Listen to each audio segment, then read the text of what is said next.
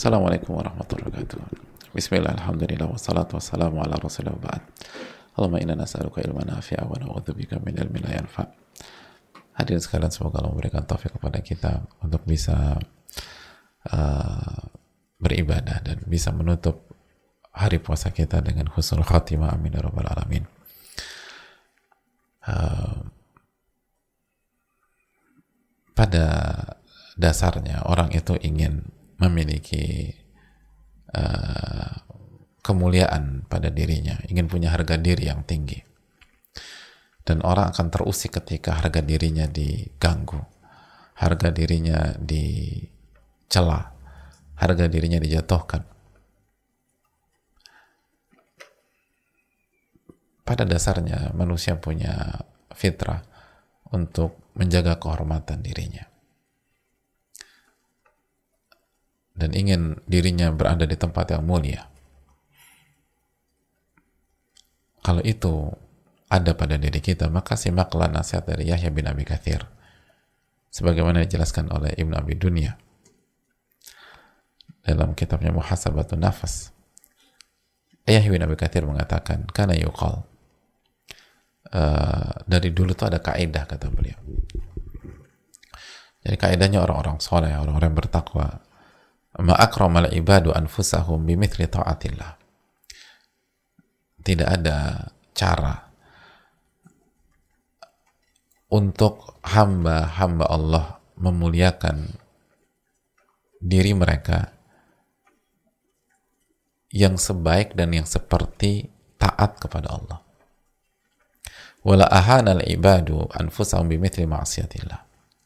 Dan tidak ada tidak ada hal yang lebih membuat seseorang itu menjatuhkan dirinya sendiri, menghinakan dirinya sendiri, seperti maksiat kepada Allah. Seperti maksiat kepada Allah. Hadirin Allah muliakan.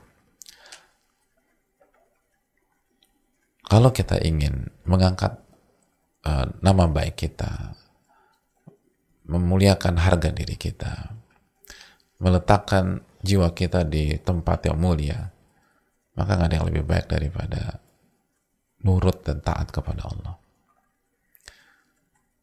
Allah berfirman, "Yarfa'illahu alladhina amanu minkum walladhina utul ilma darajat." Dalam surat Al-Mujadilah, Allah mengangkat derajat orang-orang yang beriman dan berilmu beberapa derajat. Allah yang jadi Allah akan angkat. Inna Allah yarfa'u bihadzal kitabi aqwaman wa yada'u bi akharin. Dalam hadis Allah mengangkat sebagian orang dengan Al-Quran dan Allah jatuhkan sebagian pihak lain dengan Al-Quran. Gak ada yang lebih bagus untuk mendongkrak reputasi kita di sisi Allah subhanahu wa ta'ala. Lalu di tengah-tengah penduduk bumi kecuali ketika kita nurut dan taat kepada Allah dan tidak ada cara menjatuhkan diri kita, mempermalukan diri kita, merendahkan diri kita sendiri kecuali maksiat, kecuali durhaka kepada Allah, melawan Allah SWT. Kita akan dijatuhkan sama Allah. Dan itu akan merendahkan kita. Merendahkan kita. Dan kalau pun kita sukses secara duniawi, semu. Semu dan segera berakhir kok. Mana nama-nama besar yang yang yang yang dikenal dengan kezoliman, kedurhakaan dan kekufuran? Apakah mereka tetap mendapatkan respect sampai sekarang? Lihat Fir'aun, lihat Korun. Lihat nama-nama besar. Lihat Abu Jahal, lihat Abu Lahab. ada. Hilang udah. Betul, mereka punya masa kemasan, tapi berapa lama? Selesai. Lihat Bilal bin Rabah, budak yang dimerdekakan, sampai hari ini terhormat di hati miliaran manusia, di hati miliaran manusia, budak. Lihat Sumayyah radhiyallahu taala orang kecil, nggak bisa ngapa-ngapain. Wafat syahid di aniaya, tapi mulia di hati miliaran manusia.